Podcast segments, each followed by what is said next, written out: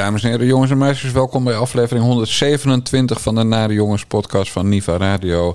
Met normaal gesproken Bas Paternotte en Jan Dijkgraaf. Maar Bas heeft vakantie. Dus, net als al die podcastmakers van eh, Podimo en Tony Media en De Telegraaf. Ja, moet ik het nu alleen doen.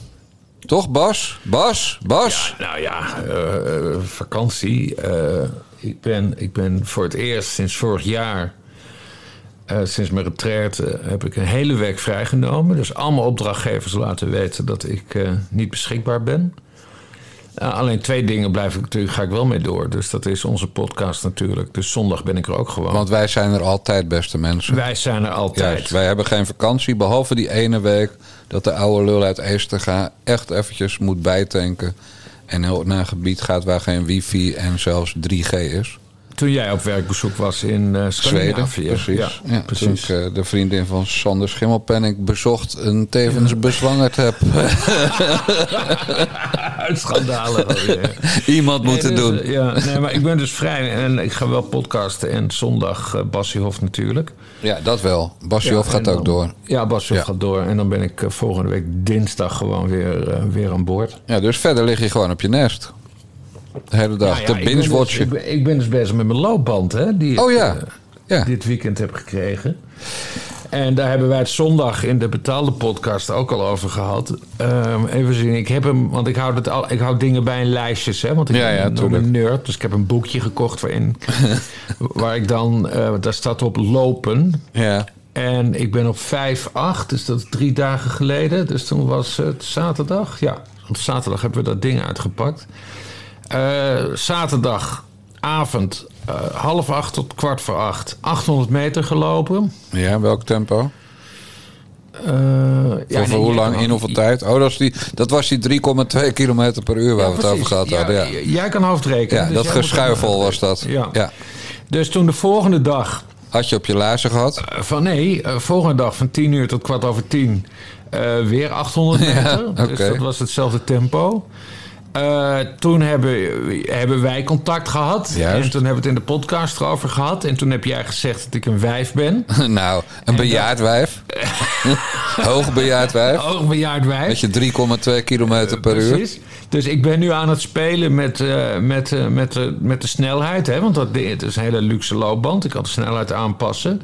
Dus 7-8, dat was, eh, dat was gisteren. Ehm, om, eh, ik, ben, ik ben dus vrij, dus ik sta ook wat later op. Eh, kwart voor twaalf eh, s morgens, kwartier gelopen weer. 1200 meter. 4,8 kilometer per uur. Precies. En gisteravond, eh, na diner en vlak voor B&B Vol Liefde... dus tussen 8 uur en kwart over 8 weer gelopen. eh 1300 meter. 5,2 kilometer per uur. Dus hij gaat omhoog. Ik heb hem al even op... eh, op eh, want jij zei je moet hem op 6 kilometer Nee, ik zei ik loop 6 kilometer per uur. Ja, oké, maar ik moet dat dus rustig opbouwen... want het gaat wel mega snel hoor, op 6 kilometer. Ja, dat weet ik. Eh, maar heb je ook nog steeds hartslagmeter vast? Hou je nog steeds vast bij deze snelheid omdat je bang bent eraf te vallen?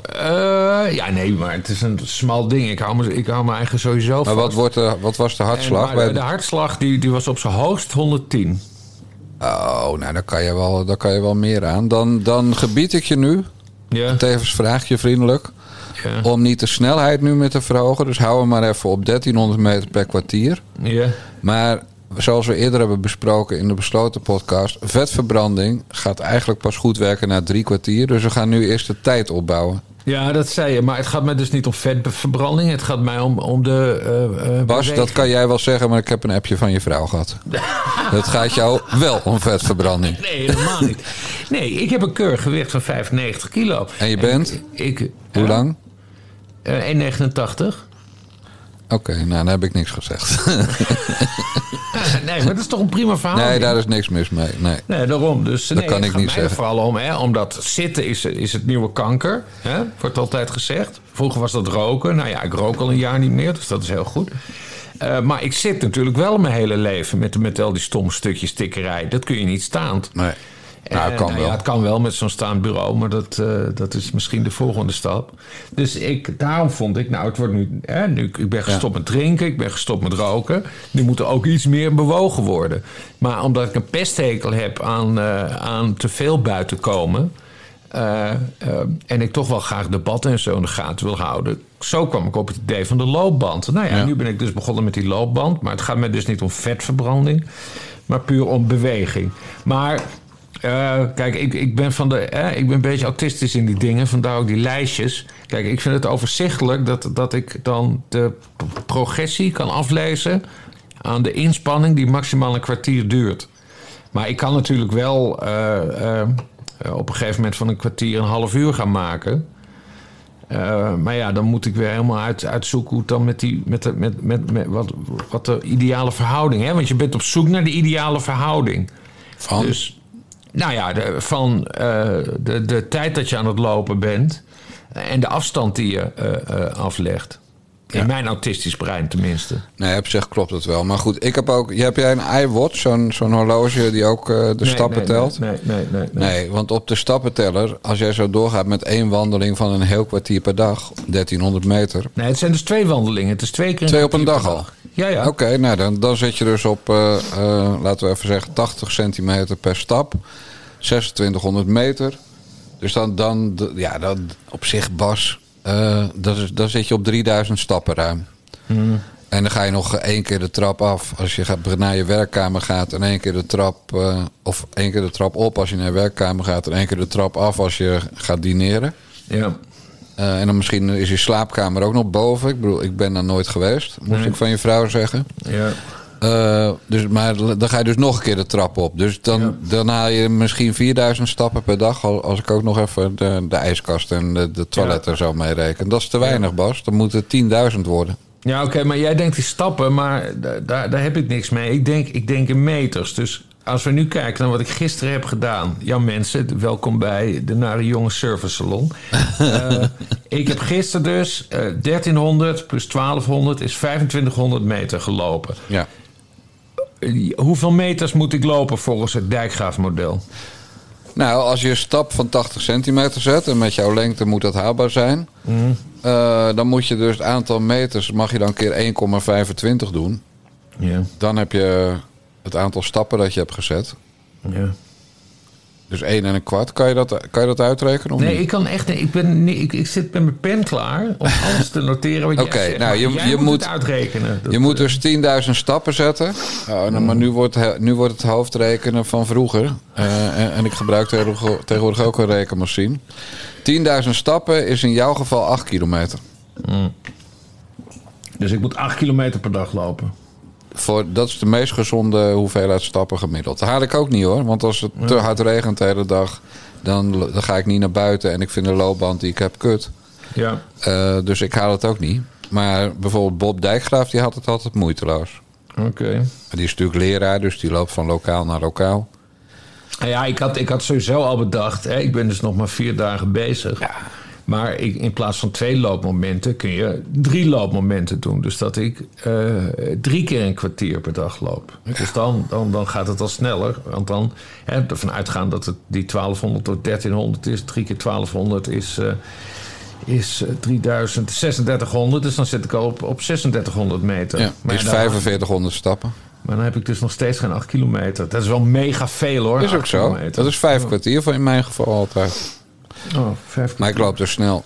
Ja. En dat, eh, maar goed, Bas, er zit progressie in. Laten we eerlijk zijn. Je, je liep Ja. dus, toen je dat ding net had, liep je eh, de snelheid van een hoogbejaarde met artrose en een nieuwe heup en net Ja. geopereerd en een stok. Ja, 800 En een rollator. Had ik toen, had ik toen Ja, liep je 3,2 kilometer per uur. En je zit inmiddels gewoon keurig boven de 5, 5,2 kilometer per uur. Ja, ja. Nou, voor iemand van, van, van 35 is dat eh, gewoon slecht. Maar voor iemand van jouw leeftijd, nou, best redelijk. Eh, alleen, Ja. het kwartier is nog wel een dingetje. Dat als je dat tegen andere mensen zegt van, nou, ik kan dat wel een kwartier volhouden. Dan zeggen Ja. ze toch van, ja Bas, er is nog winst te behalen. ja, ja. Oké, nou, En- daar komen we de volgende aflevering eh, op terug. Het Ik vrees het ook. Ik vrees Ja. dat we er elke keer op gaan terugkomen. Maar we weten nu dat het, eh, dat het, het grote einddoel... Of, of een van de grote doelen zou moeten zijn... dus 8 kilometer per dag. In jouw geval wel, ja. Ja, Nou, dan is, dan zit, is er nog wat werk te, te verzetten. Dat, dat mag je wel Oké, zeggen. dan berg ik nu dat eh, boekje weer op. Ja, leg dat dan op een stapel, stapel eh, autisme. Ja. Eh, en Ja, ja. tegenwoordig kan je zulke dingen trouwens ook op je telefoon bijhouden als je wil. Ja, nee, maar ik ben gek op papier. Ja, dat dus weet ik. Heb ik ook. ja. Heb ik ook. Nou goed, we hebben, we hebben vandaag... Nee, wat, nee, nu moet jij nog iets persoonlijks vertellen. Wat ben je, wat ben Ik ben morgen jarig. Jan? Ben je morgen jarig? ja, 61. ik ja, voel, 61 toch? ik voel me nog altijd tot- 32. Toen ik 14 was voelde ik me 32 en ik voel me nu 32. Maar dat zit in mijn hoofd. Ja. Het lichaam, Jezus Christus man. Vroeger Ja. kon ik echt van, van 5 uur s ochtends tot 12 uur s avonds werken. Mhm. En tegenwoordig echt om... Ik begin dan altijd nog steeds om 5 uur s ochtends. Ja.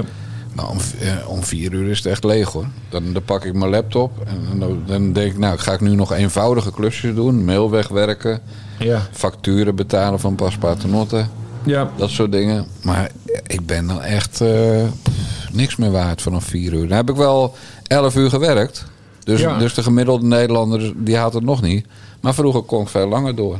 Ja, ja, maar is het toch niet heel erg dat je, dat je, dat je nu Nou, wel als je veel te doen hebt. tot 11 uur, 11 uur werken? Ik heb allemaal leuke nieuwe projecten in mijn hoofd. Maar, maar Mhm. ze moeten wel leiden tot websites en zo. Ja, het schiet gewoon niet op.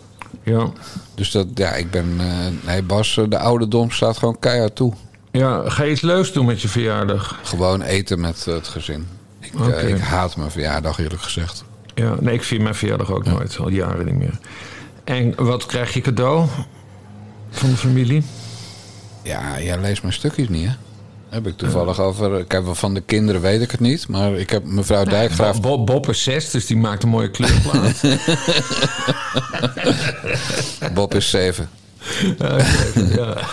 Maar... eh, eh, nee, ik, eh, kijk, ik, ik heb er een stukje over getikt. Mevrouw Dijkgraaf vroeg natuurlijk... Weet je nog wat? De kajakoproller voor op het dak. Juist. Ja. Ja, dus ik zei van, weet je, ik wil het gewoon klein houden dit jaar. Doe mij maar gewoon iets van 39 euro. Zij zei 39 euro. Ik zei, nou, Ja. toen noemde ik de naam. Ik ga geen reclame maken, zoals jij voor je loopband doet.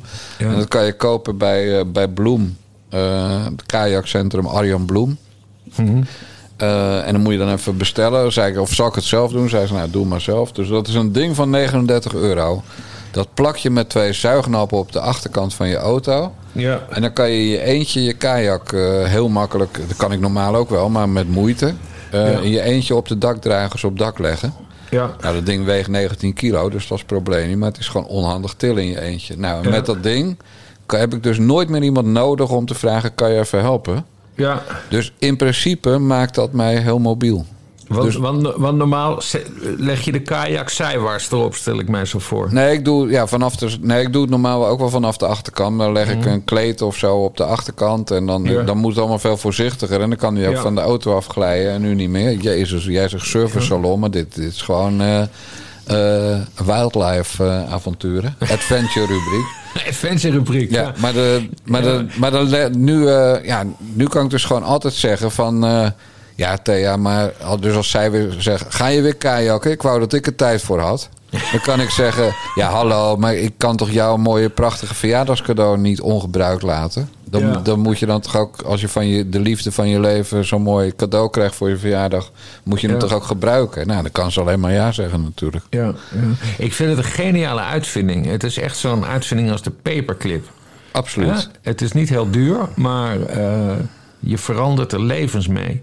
Bij wijze van spreken. Zo is Het dat, Bas. En het kost, ook, het kost ook nog eens geen drol. En het is waarschijnlijk bedacht door een kajakker. Dat kan niet anders. Nee, dat denk ik ook. En, eh, en, en eh, ja, nee, ik vond het... eh, ik vond het Hoewel mevrouw Dijkgraaf wel meteen zei... in het kader van mijn to-do-list met klussen in huis... moet bijvoorbeeld een schuurtje opnieuw worden gebouwd...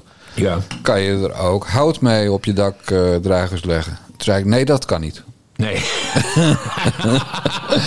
Zij zag natuurlijk al mogelijkheden erin Zij om nog meer taken aan jou Nou ja, of in plaats van dat kajak... eh, dat ik dan wat anders ging doen. Ja, precies. Ja. kun je er ook hout mee op het dak leggen? Ik- nee, Thea, dat kan Ja. niet. Wij moeten trouwens de, de luisteraars die er nog zijn wel feliciteren nu, hè? We zijn dus echt gewoon bijna een kwartier aan het ouwe nelen... over jouw loopband en mijn kajak... en onze gezondheid en jouw lengte... en allemaal andere geneuzel. Terwijl er natuurlijk gewoon... ondanks dat het eh, eh, zomervakantie is voor de Tweede Kamer en het kabinet, gewoon heel veel nieuws is, Bas. Ja, het gaat maar door. Laten we gelijk van start gaan. Nee, we gaan eerst nog even erop wijzen dat mensen ook nu eindelijk eens een keer abonnee moeten worden van de Nare Jongens. Want wij hebben dus twee extra podcasts elke week. Bellen met Basti en de Basti en Jan Moskee. En terwijl al die andere podcastmakers in Nederland gewoon twee of zelfs acht weken eruit zijn. Zoals uh, Schimmelpenning en uh, Marcel, zeggen uh, Gijs Groenteman. Uh, gaan wij gewoon altijd maar door en door en door en door. Ja. En dat dient beloond te worden door naar petjeaf.com slash naar de jongens te gaan. En daarvoor 4 euro per maand of 40 euro per jaar een abonnementje af te sluiten. Dat wou ik eerst gezegd hebben. En dan gaan we nu de Ratten Special beginnen. Met Henkie Kamp. Op de ene kant die wordt uh, veel naar voren gebracht, al, al een hele lange tijd. Een degelijk Kamerlid, deskundig. Hij is ook vasthoudend, hij is ontzettend hardwerkend. Uh, en ik vind ook dat hij een impact heeft op dit moment vergelijkbaar met, met wat Pim Fortuyn destijds had. Dus dat is allemaal positief. Maar minder positief is dat hij vind ik, altijd is blijven steken in het uh, becommentariëren en het kritisch benaderen. Hij stelt vragen, krijgt hij antwoorden, stelt hij vervolgvragen. Vervolgens wil hij tijdlijnen hebben en hij blijft daar altijd maar in steken. Verantwoordelijkheid heeft hij nooit genomen zelf. Hij had in het kabinet kunnen gaan zitten, heeft hij niet gedaan.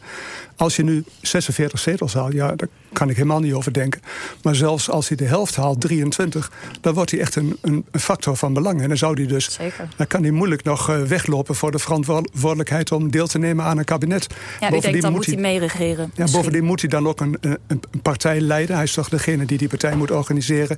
En hij is politieke leider. En dat allemaal voor iemand die door zijn werk, wat hij gewoon in de fractie deed, al, al een burn-out kreeg en oh, ontspannen oh, raakte en de hele tijd mee kampte.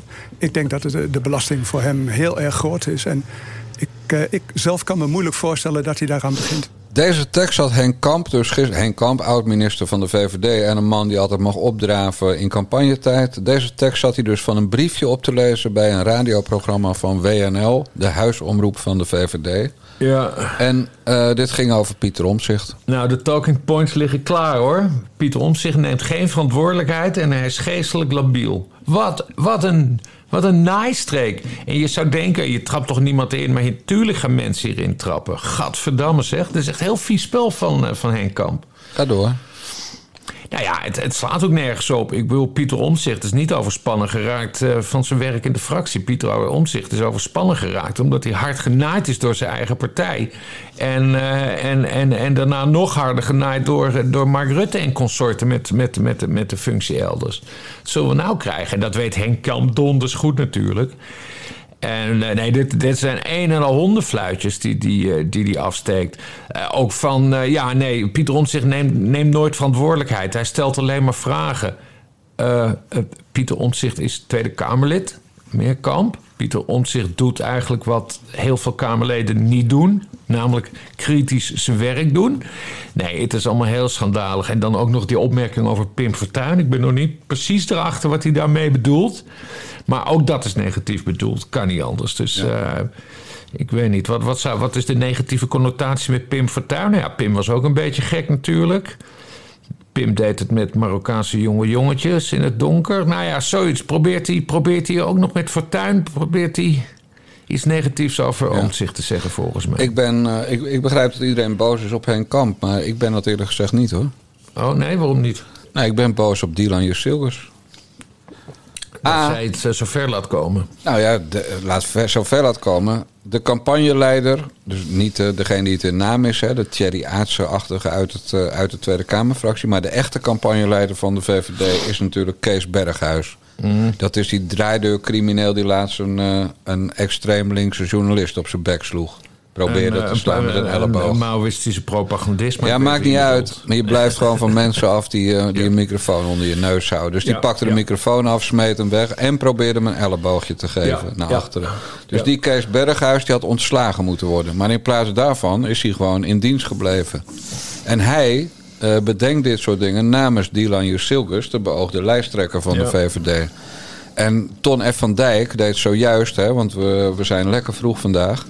Ton F. van Dijk die deed zojuist een oproep aan Jus Silgers op Twitter... om hier met de duidelijkst mogelijke bewoordingen afstand van te nemen. En ook onze goede vriend Frans Wijsglas... Hè, die, die echt niet altijd uh, rake dingen zegt... maar die zei ook dat dit een schandalig optreden was... En dit optreden was niet van Henk Kamp, die toevallig een boer uit het oosten van het land is en ooit minister van de VVD was. Nee, hij is al drie of vier keer dat opgedraven op het moment dat omzicht beschadigd moet worden. Ja, ik zie het straks wat te voorlezen. Ton en Van Dijk. We kunnen het er heel lang over hebben, maar beoogd VVD-lijsttrekker Dylan Jezus zou hier met kracht afstand van moeten nemen. Zo kan ze laten zien wat een nieuwe leiderschap betekent en het over de inhoud gaan hebben. Nou, dat vind ik heel verstandig gezegd van onze vriend eh, Ton en Van Dijk. Ja, en als Dylan dat niet doet, dan bewijst ze daarmee dus mijn gelijk dat dit gewoon campagne van de VVD is. Dat dit slechts het begin is van de actie beschadiging omzicht. Waar de media eigenlijk vorige week al mee zijn begonnen. Hè? Ja. Uh, Nieuwsuur die gewoon weer uh, uh, dat verhaal van NRC over de MH17 overnamen, wat al lang ja. gedownplayed is.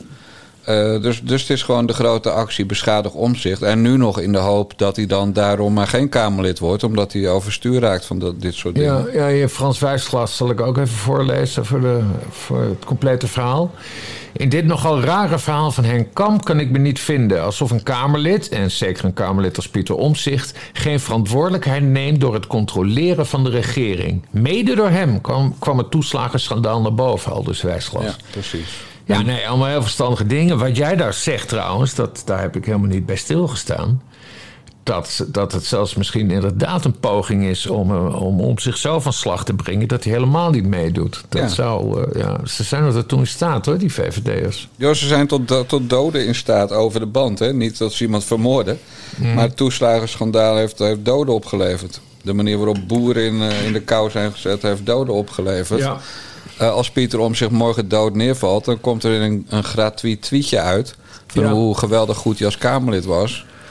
Maar, maar onder elkaar nemen ze er gewoon een borrel ik, op. Hoor, die ik, vind die, uh, ik, vind, ik, vind, ik vind die oproep aan Jezus Klos uh, van, van Van Dijk en Wijslas wel een goede hoor. We hebben, we hebben dat zondag volgens mij besproken. Hè? Dat ik zei van, er gaat een nieuwe wind waaien. Tijd, we hebben het tijdperk Rutte afgesloten. Er doen allemaal nieuwe partijen mee. Er is hoop en optimisme. Of ik bedoel nieuwe lijsttrekkers. Er is hoop, er is optimisme. Hè? En dan vind ik inderdaad dat, dat Dylan Jezeklos eigenlijk ook aan die waterscheiding mee moet doen. En ook moet zeggen van nee, we gaan niet met dit soort, soort vuige politiek uit het tijdperk Rutte, uit het tijdperk Kaag. Hè? Dat je allemaal van die gemene achterbakse dingen doet. Nee, we, gaan, we, moeten, we moeten dit op een nieuwe, frisse manier aanpakken. Nee, ik vind dat een goede oproep uh, aan het adres van Dylan Jezus Los. Wees, wees geen Mark Rutte, wees geen Sigrid Kaag. Ja, en nu hoe groot jij de kans inschat dat Dylan Jezus deze oproep, aan deze oproep gehoor gaat geven? 0 nou of 1 procent? Klein, tenzij ze de moed heeft om schoon schip te maken. En daar, daar hoort dan onder andere bij dat die, eh, dat die Kees Berghuis, uh, die echt heel erg ancien regime is natuurlijk, uh, dat die dan ook maar eens weggaat. Ja, maar hoe groot schat je de kans? Klein of nog kleiner? Ja, god, zo, goed, zo goed zit ik daar niet in. Maar laten we, laten we flink lawaai maken. Het, is, het duurt nog even, het gaat heel snel, maar we hebben nog even tot november. Dus laten we veel lawaai maken. Dat Dylan Jezeklus, uh, in ieder geval types als Henk Kamp, uh, eventjes, uh, eventjes strak aan de riem houdt. En niet dit soort rare dingen laat doen. maar het feit dat, dat dit gebeurd is en dat Kees Berghuis daar vandaag de dag nog zit, zegt al genoeg pas over Dylan Jezeklus. Er komt helemaal geen nieuw regime. Ze willen het gewoon precies zo doen als Mark Rutte. En op het moment dat ze storm tegenkrijgen, dan, zijn ze, dan is ze opeens een keer niet op Twitter. Zogenaamd omdat ze dan met vakantie is of druk, druk, druk. Maar de vakantie hebben ministers nooit. En zeker niet als ze de lijst gaan aanvoeren. Wilden ze is ook maandag begonnen uh, met het nieuwe jaar. Dus Jezus is gewoon oude regime. Is gewoon oude bestuurscultuur. En ze gaan er alles doen, aan doen bij die kutpartij om Pieter om zich kapot te maken. En daar is er maar één verantwoordelijk voor. En dat is de partijleider. En dat is eigenlijk zij al. Ja. Want Rutte... nou ja, en dat zullen we dan blijven benadrukken. Maar misschien komt ze tot, uh, tot, uh, tot inzicht dat ze het misschien anders moeten aanpakken. Nee, want dan is ze bang dat diezelfde groep rond Henk Kamp en Annemarie Joris... maar alsnog snel een andere VVD-lijsttrekker gaan zoeken. Ja. Want is, dit is gewoon, dit, dit grietje, sorry dat ik het zeg, maar goed, ik word morgen 61, dus ik noem het gewoon een grietje. Als ik er wat vroeg bij was geweest, had ik bij wijze van spreken nog de vader kunnen zijn op mijn vijftiende. Maar dit grietje heeft gewoon de hele leven gewerkt aan een politieke carrière. Bij de SP, bij GroenLinks, bij de PvdA, bij de VVD. Nee, die gaat echt niet omdat Pieter Omzicht hier misschien uh, geestelijk aan onderdoor zou gaan. Gaat, of omdat ze denkt, wij moeten eindelijk een keer fatsoenlijk worden. Gaat ze echt niet zeggen, dit had Henk Kamp niet moeten doen. Gaat ze echt niet doen. 0% kans. Nee, nou, het is, uh, het, is, het, is, het, is, het is jammer. Ik ben er nog niet aan toe om nu al in cynisme te vervallen. Hè? Ik, ben, ik zit nog een beetje in die modus van het tijdperk Rutte is afgelopen. Daar komt, we staan nu voor de nieuwe tijd. Maar jij, jij ziet al dat al iets uh, somberder in. Dus nee, ik, uh, ik blijf dat toch ik blijf nog even, even goede moed uh, houden. En dat Dylan Jezus tot, tot inzicht komt. En weet je wie ook aan de hoogste boom moet? Mm -hmm. Bert Huisjes van WNL. Want die faciliteert deze bagger elke keer. En, en, ja, maar goed, dat is toch geen verrassing dat, dat, dat WNL uh, voor de VVD, uh, het propagandakanaal van de VVD. Dat is allemaal goed, goed en wel. Maar als uh, onze vrienden tussen Appelstros van Ongehoord Nederland dit doen, iemand zonder wederhoor van de interviewer zo laten leeglopen en iemand zo laten beschadigen. Ja. Dan, dan uh, staat de, nationaal, of de ombudsman van de NPO klaar om het te veroordelen. En gaan er duizend brieven richting die mevrouw. Ja. En, en, en, uh, en, en wie veroordeelde Ongehoord Nederland het allerhardst van alle omroepbazen? Bert Huisjes van WNL. Ja, ja. Die, die liep te roepen dat die partij verboden moet, of dat die omroep verboden moet worden. Dus, dus ik vind dat uh, als je Silkers niet ingrijpt, zij aan de hoogste boom. En als uh, Huisjes ja, nog één keer dit flikt en naast. Maar, maar goed, eigenlijk... Gaat dan, gaat dan, gaat dan, gaat dan uh, de kleine kale kapelmeester vanuit Eester weer een brief sturen aan, uh, aan de ombudsvrouw van de... Nee, wat ik doe het alleen als ik zeker weet dat ik kan winnen. En okay. dit is natuurlijk geen... Hiervan gaan ze natuurlijk zeggen... ja, maar dit is niet echt een nieuwsprogramma. Mm -hmm. Het is een opinieprogramma en dit is de mening van de gast. En uh, feitelijk kreeg hij ook een burn-out. En we weten niet precies of het nou kwam door zijn kamerwerk... of omdat ja. hij zo genaaid werd door de CDA-leiding met die nepverkiezing met tegen Hugo de Jonge. Of door uh, Rutte met de toeslagenaffaire. Ja. Of dat, nee, en dan ook de grap dat het komt door, doordat hij in de fractie uh, werkte. Ja, ja hij, hij hing al helemaal uit die fractie natuurlijk toen. Dus het ja. is gewoon een vieze... Maar goed, kijk, het, het wachten is op Annemarie Jorisma die er nog een keer overheen komt. Weet je wel, die weet niks meer, maar die gaat straks nog een paar dingen over om zich roepen die ze dan wel weer weet. Ja, maar ja, het is gewoon een ranzige politiek, Bas. Als ze Annemarie Joris maar ook nog naar voren schuiven... dan wordt het wel een heel pathetisch verhaal bij de VVD. Terwijl het helemaal niet zo ingewikkeld is. Ze moeten een pijler richten op, die, uh, op Frans Timmermans natuurlijk. Wat zullen we nou krijgen? Frans Timmermans is hier de bedreiging. Ja, maar daarom zei ik, ze doen het om te proberen... Um, voordat hij zich kandidaat, voordat hij een partij opricht... Uh, nog even een uh, messteek te geven. Ja. De, next, de definitieve nekslag. Ja. En, en kijk, heel veel mensen zouden op het moment dat Henk Kamp dit zegt, natuurlijk zeggen: Ik was niet van plan om mee te doen, maar nu doe ik het toch maar. Ja. Want dit pik ik niet van die teringleiers. Ja. Maar ja, zo omzicht is natuurlijk ook weer niet zo. Nee, nee Want nou, bij omzicht nou, moet je. Zit wel, en dan zitten we alweer in dat speculeren gedeelte. Ja, dat moeten we helemaal niet doen. Daar heb ik helemaal geen zin maar, in. Maar wat uh, zeker is. Je, je had het, ja, sorry. Dat de stempel en de handtekening van Dylan Jussilgers onder alle uitspraken van Henk Kamp staan. Want hij zat ze op te lezen van een briefje. Kijk de ja, beelden maar ja, naar. Nee, dat zijn talking points Ja. dat, uh, die geaccordeerd zijn door, uh, Exact. door Dylan Jezeklos. Exact. En namen, of namens haar door Kees Berghuis. Maar dit is, dit is allemaal ingestoken. En dit is gewoon de actie beschadiging Pieter Omzicht. En dit staat ook Caroline van der Plas te wachten. Ja, En wie staat en, en de vingerafdrukken van Dylan Jezeklus, die zitten all over the place natuurlijk. Ja. En is wie, gaat, logisch. eh, wie gaat, eh, gaan ze niet aanpakken op deze manier? Fransje Timmermans. Ja. Want daar, willen, daar willen ze mee in het kabinet. Nou, dat weet ik niet hoor.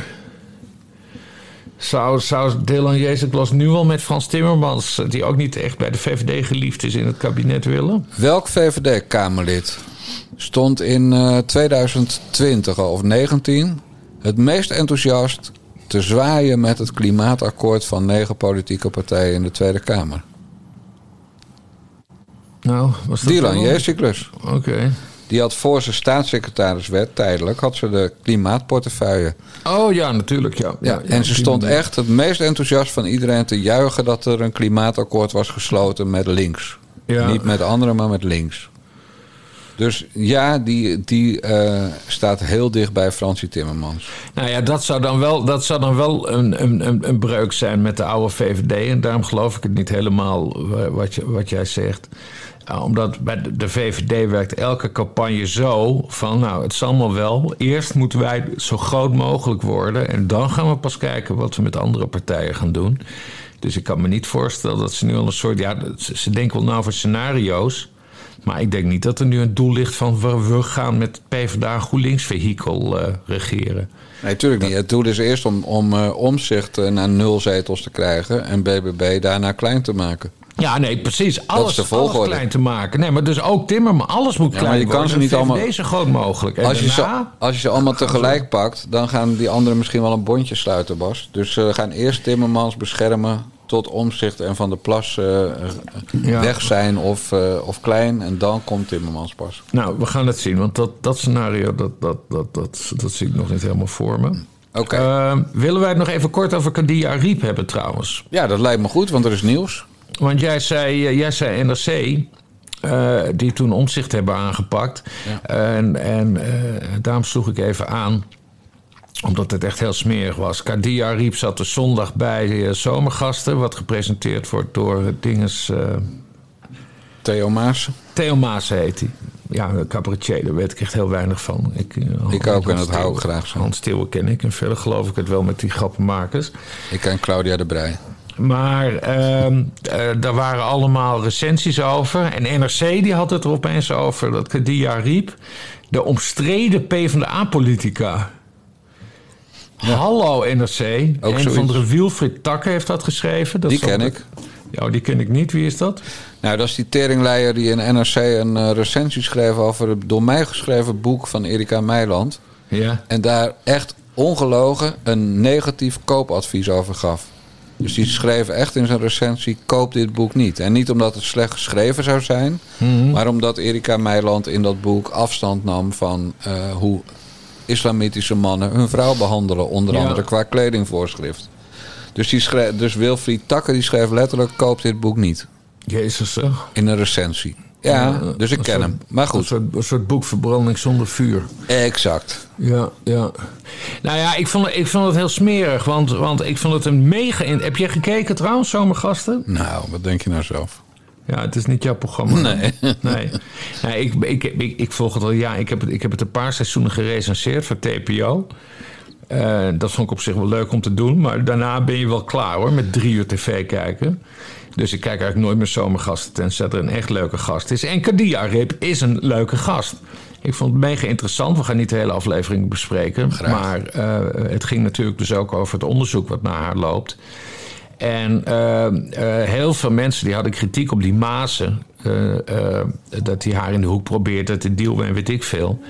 Nou ja, goed, ik heb, ik heb niet een, het is volgens mij niet een heel groot licht, die Mazen. En, en hij, werd, hij is natuurlijk, weet hij veel hoe dat allemaal zit met het onderzoek. Dat is allemaal door de redactie ingefluisterd. Je baby huilt. Ja, ja, dat is de kat die. Ja, ja, ga jij eens even weg. Ja, de baas is aan het opnemen. Ga jij eens even weg.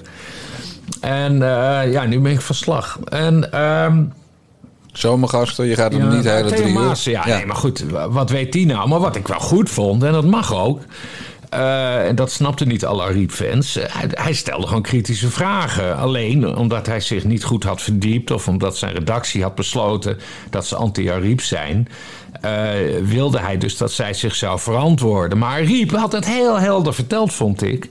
Zij is in een Kafkaiaanse toestand terechtgekomen. Dat ze van dingen wordt beschuldigd waarvan ze niet weet hoe en wat. En hij wilde heel graag dat ze zou zeggen van... Ja, maar uh, Kadia, je bent natuurlijk zelf ook een beetje de omgang misschien wel een pittige toestand. Dat zal allemaal wel uh, mazen. Maar waar het om gaat is de kern, is dat hier iemand wordt beschuldigd. En alom gerespecteerd oud-voorzitter van de Tweede Kamer wordt beschuldigd van dingen. En dat ze niet weet waarvan ze beschuldigd wordt. En, ja. en wie dat doen. En, uh, maar dat kwam al een beetje op het bord van Maasen terecht. Maar dat vond ik eigenlijk onterecht. Ik vond vooral dat Kadir Argiep heel goed heeft verteld wat daarover komt. Uh, dat als eerste. Maar toen kwam dus die Wilfred Takke, ja. tak, takkenleier. uh, die dan opeens helemaal meegaat in dat frame. Hè, wat is opgebouwd door Vera Bergkamp. Die de echte kwaaie pief is in dit geheel. Uh, dat er iets mis zou zijn met Kadia Riep. Terwijl er helemaal niks mis is met Kadia Riep. En dan heeft hij takken van NRC. En daar hebben ze een handje van. Uh, dat, hè, want dat hebben ze dus ook met omzicht gedaan. Dan zeggen ze opeens dat Kadia Riep een omstreden politica is. Ja, ja. dan ga je dus mee in het frame dat Vera Bergkamp heeft bedacht. Ja. En dat vond ik zo slecht. En ze zijn de enige, want alle andere kranten die, die hadden het allemaal prima opgeschreven, vond ik. De andere recensenten. Alleen die takken, ja, die, die, die, die, die duwt Ariep echt in de hoek van alsof er iets mis met haar is. Terwijl er helemaal niks mis is met Kadir Ariep. Wat zullen we nou krijgen? Nou, dat, dat moet nog blijken hoor, als er ooit een uitkomst is van het onderzoek. Maar goed, je hebt dus het nieuws gemist, begrijp ik nu. Nee, want vanmorgen kwam dus oh, het nieuws. En, en uh, dat, dat uh, de, de, Kom, hoe heet het? Ja, hier, zodra ik een naam moet zeggen, ben ik hem vergeten. Hoe heet het? Gert-Jan en Carrie Knoops. De, de Knoopsjes. Ja dat de knoopsjes nu achter die documenten aangaan en alles boven tafel willen, willen, willen hebben. Nou, dat is heel verstandig. En dat hebben we hier al eerder besproken. Hè? Dat Ariep heeft niks te verbergen. Dat bleek toen ook tijdens die, de, tijdens die hoorzitting met uh, en Joritsma. Uh, over, over, uh, over de functie elders van, uh, van omzicht. Dat Marcus Houwer van de PVV haar vroeg van... en, en heeft, het, heeft u vertrek als Kamervoorzitter... en, en het onderzoek wat naar u, naar u is gelast... hier eigenlijk nog iets mee te maken. En toen heeft Ariep gezegd van... nou nee, ik ben hier niet uitgenodigd om daarover te praten... Uh, maar als u daar een keer in een hoorzitting met mij over wilt spreken, dan ben ik met alle liefde bereid om langs te komen. En toen wist ik, ze hebben helemaal niks op Ariep. Ariep die is gewoon bereid om daar, dan naar die kamer te gaan. En volgens mij gewoon onder Ede ook als het moet, te vertellen wat volgens haar het verhaal is. Dus nee, het is een heel smerige campagne van Vera Bergkamp... die hier tegen, tegen die lieve Kadia Riep wordt... Eh, wordt uh, lieve is ook een waardeoordeel. En uh, ja, nee, maar goed, ik, ik ben gewoon fan van haar. Dat, dat, dat, ja, dat, Marokkaans dat, vrouwtje natuurlijk. Dat, ja, nee, maar ik ben, ik ben gek op die pittige, pittige donkerharige toestanden. En, en, en, en ze was een geweldige kamervoorzitter ook. De beste, beste kamervoorzitter die we ooit hebben gehad. Hè? Qua, qua technisch voorzitter. Dat was nee, goud gewoon. Over kamervoorzitters gesproken. Ja. Die geweldige anekdote van Roel Gerards moet jij even in gewone mensentaal uitleggen over Frans Wijsglas. Ja. Ja, maar daar stond ik ook wel van te kijken. Uh, want dit, we hebben het over begin deze eeuw. Toen werkte Roel Gerards, uh, was hij verslaggever uh, van RTL Nieuws in de Tweede Kamer. Toen ik ook in de Tweede Kamer werkte. En op een gegeven moment had RTL de hele tijd hele lollige nieuwtjes. Een daarvan was dat ik weet niet eens meer welk PvdA-Kamerlid, maar een PvdA-Kamerlid had voorgesteld dat, dat Tweede Kamerleden maar dienstauto's moesten krijgen en zo. maar op een gegeven moment werd duidelijk dat al die verhalen uit het presidium uh, uh, kwamen. Eh, dus zeg maar het dagelijks bestuur van de Tweede Kamer, waar al die Kamerleden in zitten. Dus en de Kamervoorzitter Frans Wijsglas op dat moment. En, uh, en Joost Eerdmans zat toen ook in het presidium. En op een gegeven moment werd er dus gespeculeerd van... hey, komt dit nieuws uit het presidium? En voor wie komt het dan? Zou het Joost Eerdmans zijn? En wat heeft Roel Gerards gisteren opgebiecht op Twitter? Je had in de oude Tweede Kamer, ik weet niet hoe het in nieuw is... had je het Centraal Informatiepunt. Dat, dat, was, dat was beneden onder de, onder, de, onder, de, onder de plenaire zaal. En daar kon je allemaal documenten in zien. En daar stonden ook uh, openbare computers. En Roel is er toen achtergekomen dat hij de verslagen van de vergadering van het presidium daar kon inzien. En die heeft dus uh, tijdenlang, ik weet niet hoe lang hij dat heeft gedaan, uh, heeft hij al die verslagen ingezien. Waardoor hij een enorme nieuwsinformatievoorsprong had. Ja. en voor RTL dit soort items kon maken. Nou, ik vond het echt goud hoor. Ik vond het echt goud dat hij dit nu heeft opgebiecht. Ja, en Wijsvast vond het ook wel grappig hè? Ik heb de reactie van Wijsglas niet gezien. Wat zei Wijsglas? Nou ja, die vond het grappig. Dus uh, die, ja. Die, uh, die, ja, die vond hem geloof ik vasthoudend of zo. Maar uh, in elk geval, die kon er wel om lachen. Want Wijsglas had volgens Gerards altijd Eerdmans zijn schuld gegeven. Of nou ja, van verdacht. Ja. Eerdmans zat toen voor de LPF in de Tweede Kamer. Ja, ja. Maar de vraag is natuurlijk, Bas... ten tijde van de kwestie Ariep... stond die computer toen nog open?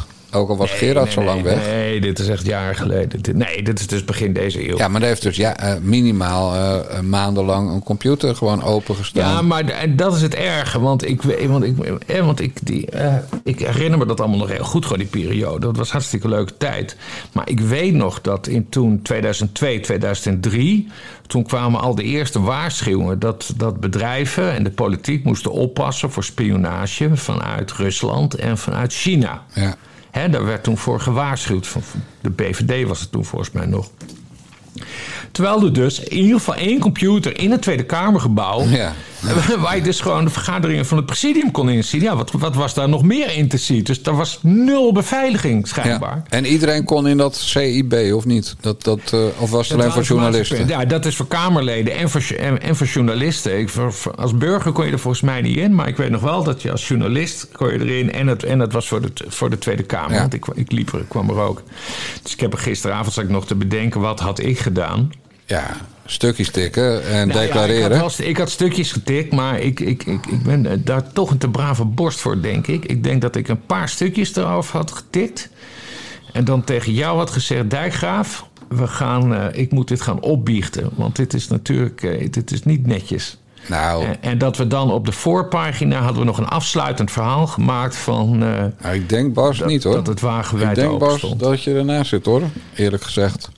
Ik denk wel dat ik dan tegen Dijkgraaf gezegd. Maar ja, dat Dijkgraaf wel. gezegd van. Uh... Nou, Dijkgraaf had gezegd: Paternotte ben jij nou een besodemieter? Leegtrekken die computer. En je ja, muil houden. En gewoon drie jaar lang stukjes stikken. En, ja. en declareer allemaal dubbel. En dat laatste argument had je oh, al over de streep getrokken. Kijk eens aan. Kijk eens aan. Ja, Daar toch? nog niet bij stilgestaan. Nee. Ja, nee, absoluut. Dan, dan, dan ja, 2 euro per woord. Nee, prima. Jan, en, we houden stil. En als jij slim was. Nee, maar als jij slim was geweest, had je niet eens gezegd: ik moet het opbiechten. Want dan had ik je waarschijnlijk uitgelachen van ja, zo ken ik je niet.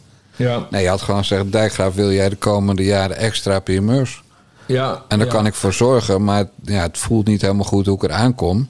Ja. En ik zou ook nooit mijn bron kunnen noemen. Maar uh, ik wil gewoon wel dubbel tarief dan voor mijn primeurs. Dan had ik ze bars draaien, tikken ja. en op tijd leveren. Dat, dat ook, dat was wel eens een dingetje. Ja, nee, het geldargument. Nee, ja, toch? Goed. Ja, absoluut. absoluut. Ja, want dus, het is nee. helemaal, er is helemaal niks illegaal aan om op een computer waar je als journalist op mag, uh, Ja. ook te kijken wat erop staat, toch?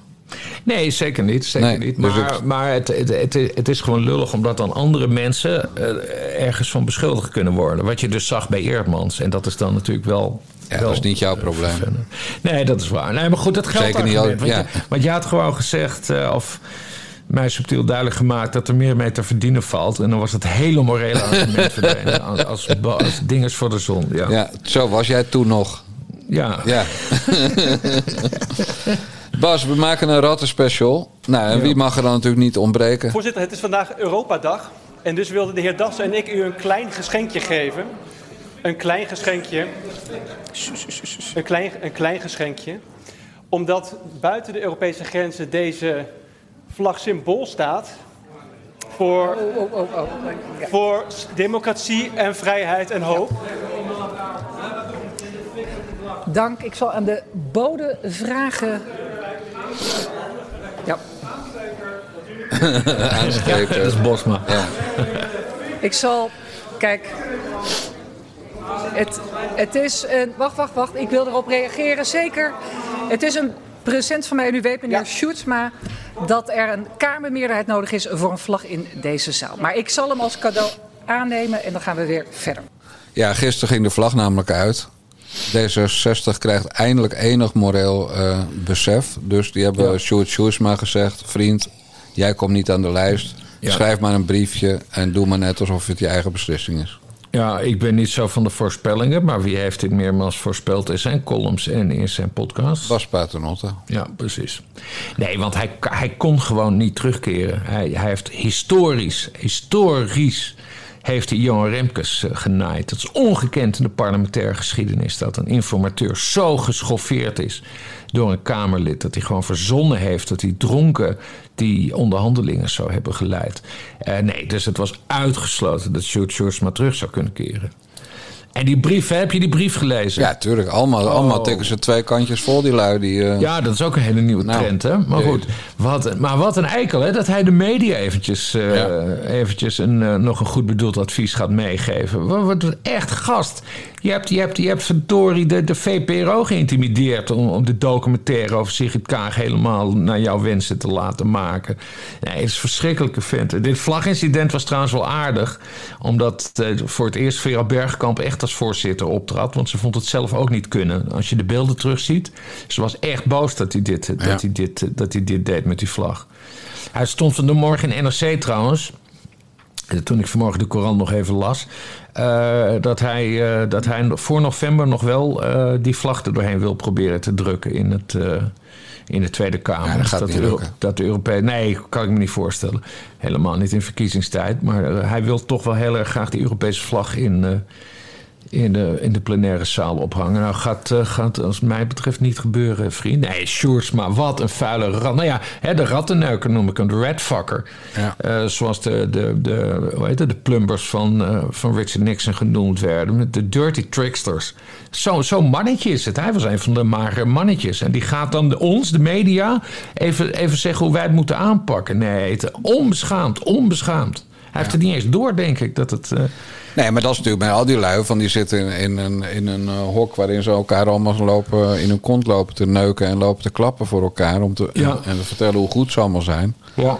Maar goed, je zag ook wel een beetje aan de, de bedank-app eh, van, van Jantje Paternotte en van Robbie Jette. Van ja, dit was niet eh, het, gro- het grote gemis van dit Kamerlid. eh, vinden we het wel heel erg van dat hij vertrekt. Hè? Het was ook eigenlijk wel duidelijk. Wat Van der Plas zei, van als ik heel eerlijk ben, ga ik hem helemaal niet missen, die teringleier. Maar dan in haar eigen woorden. Ja, en toen kreeg zij weer kritiek. Ja, tuurlijk, want dat mag niet. Nee. Nee. wat zullen we nou krijgen? Ja, ga je een beetje eerlijk doen. Ja. Nee, maar de, laat, eh, met, met dat hele Remkes verhaal heb je eigenlijk alles wel verteld over shoot, eh Shootsma. Ja, dat is het ding. Kijk, en hij, wat, hij was in één ding... Hij was wel goed in zijn dossiers op zich. In de zin van dat hij het heel serieus nam. Dus hè, buitenlandse zaken, defensie, dingen, zulke dingen. Daar had, eh, daar had eh, heet onze VVD-vriend alweer... Die, die, die vroegtijdig eh, opstapte. Hij is nu baas van de BOVAG. Hand en broeken. Hand en broeken. eh, ben jij nog uitgenodigd voor de, voor de reunie van de BOVAG of niet? Was het alleen voor mensen in dienst? Eh, nee, ik was alleen freelancer, dus nee, ik heb Oh. geen uitnodiging Nee, ik wel, ontvangen. maar ik ga natuurlijk niet. Oké. Nee, maar eh, Hand en Broeken, eh, Angeline IJsing van de PvdA... dat waren hele serieuze buitenlandwoordvoerders. Ze waren echt... En, Sjoerd Sjoerdsma is ook zo'n type. Ze, hadden- ze, ze hadden de materie onder de knie. Ze hadden breed internationaal netwerk. Dat echt Kamerleden die zich ergens in verdiepen. Dat Ja. vond ik heel goed. Alleen ja, ze draven altijd door. Want bij, bij Angeline IJsing, dat was echt... Die was gewoon veiligheidsraadje aan het spelen. Hè? Gewoon een commissievergadering buitenlandse zaken. En dan ging ze praten alsof ze bij de VN-veiligheidsraad zat. Ah, ja. Maar dat was het enige wat ik waardeerde in Sjoerd Sjoerdsma. Dat hij, dat hij wel wist waar hij over, over sprak. Maar daarmee heeft hij zijn eigen... eh, eh, ja, eh, geschiedenis. Eh, de- hij gaat de geschiedenis aan in. Hè, als, als, de- als de rattenneuker, als de redfucker, als, Ja. de, als de man die een, een smerige drankroddel bedacht en verspreidde. als, als de eerste beste Poetin-Rus die compromat gaat verspreiden over Johan Remkes. Ja, nou, het is niet iets om trots op te zijn. En dan ben je helemaal niet de man eh, om, de, om, de, om, de, om de media de les te gaan lezen. Wat zullen we nou krijgen, zeg? Sjoerd Sjoerdsma. Dus van de drie ergste SS'ers in Nederland, qua eh, initialen, zijn er nu twee... Sjoerd Sjoerdsma is dan schimmelpenning. Wie is de derde? Nee, wilde ik zeggen, zijn er nu twee verdwenen. Sylvana Simons Ah, en Sjoerd. Sjoerdsma. Ja, Dus dan hebben we alleen nog die gozer van de Volkskrant over. Die vorige week in zijn column op maandag schreef dat hij er twee maanden tussenuit ging. Omdat hij in zijn, zijn Zweeds, het nieuwe thuisland, eh, vaderschapsverlof opnam. ja, en toen stond En die hij er gewoon weer in stond maandag. Ja, want ze kunnen bij de, bij de Belgische om, eh, mediaconglomeraat DPG de kliks niet missen natuurlijk. Nee, nou, het pleit op zich dus dan wel weer voor hem dat hij dan wel doorwerkt in de vakantie. Ja, maar dan moet hij het wel elke week en- doen. En, en zijn vaderschap dient. Ja, maar ik neem aan dat we dan nu ook de, dat we nu gewoon doorgaan hoor. De hele zomer met Schimmelpenning. Ik vind Schimmelpenning en over de SS'ers gesproken. hè, dat, voordat daar misverstanden over bestaan. eh, hoe heet het? Sylvana Simons en Stan Schimmelpenning, die, die staan nog net in mijn linkerrijtje. Waar Sjoerd Sjoerdsma natuurlijk helemaal bovenaan mijn rechterrijtje staat. Ja, het is alleen voor de administratie hoor. Ja, nee, dat wou ik eh, zeggen. Want een, ja. eens een SS'er, altijd een SS'er. En dan bedoel ik de initialen hè, als disclaimer. Voor, voor Schimmelpenning, net als die tegen Jan Roos aankondigde... maar natuurlijk niet gaat doen. Nou, daar een mooie anekdote is dat jij hebt natuurlijk niet gehoord... dat hij met Roos en Dennis Schouten ging bellen in Roddelpraat. Wie? Schimmelpenning. Nee, heb ik allemaal gemist. Nou, ja, Jan Roos had dus weer zijn zoveelste eh, nieuwsblunder gemaakt. Hij had Ja. een scoop dat, de, dat Schimmelpenning voor D66 op de lijst ging. Ja. Eh, hij haalde even het eh, slavernij en het IG Farben-verleden van de een Schimmelpennings aan. Ja. Goed, waarover genoeg geschreven is. Maar hij zei ook dat de vader van Sander Schimmelpenning te maken had met de Baanse nog wat moord. Dat heb ik meegekregen. Nou, een beetje. Ja. Oké, dus toen dat was Belachelijke natuurlijk beschuldiging. belachelijke beschuldiging van Roos. Penning, die was toen, die was een kleuter toen, die was acht of Precies. negen of zo. Ja, Dus, dus dat was weer het typische Jan Roos slaat door verhaal. Ja. Maar goed, toen zat hij dus in de uitzending bij Dennis eh, Schouten en Jan Roos. En toen zei hij van, eh, Schimmelpenning. ja, Schimmelpenning. Toen zei hij belde in. En toen, Ja. toen ging het natuurlijk weer over, ja, eh, smaad, laster. En toen zei Roos, nou ja, de, of Dennis zei, kunnen we het erover hebben en een rechtszaak voorkomen.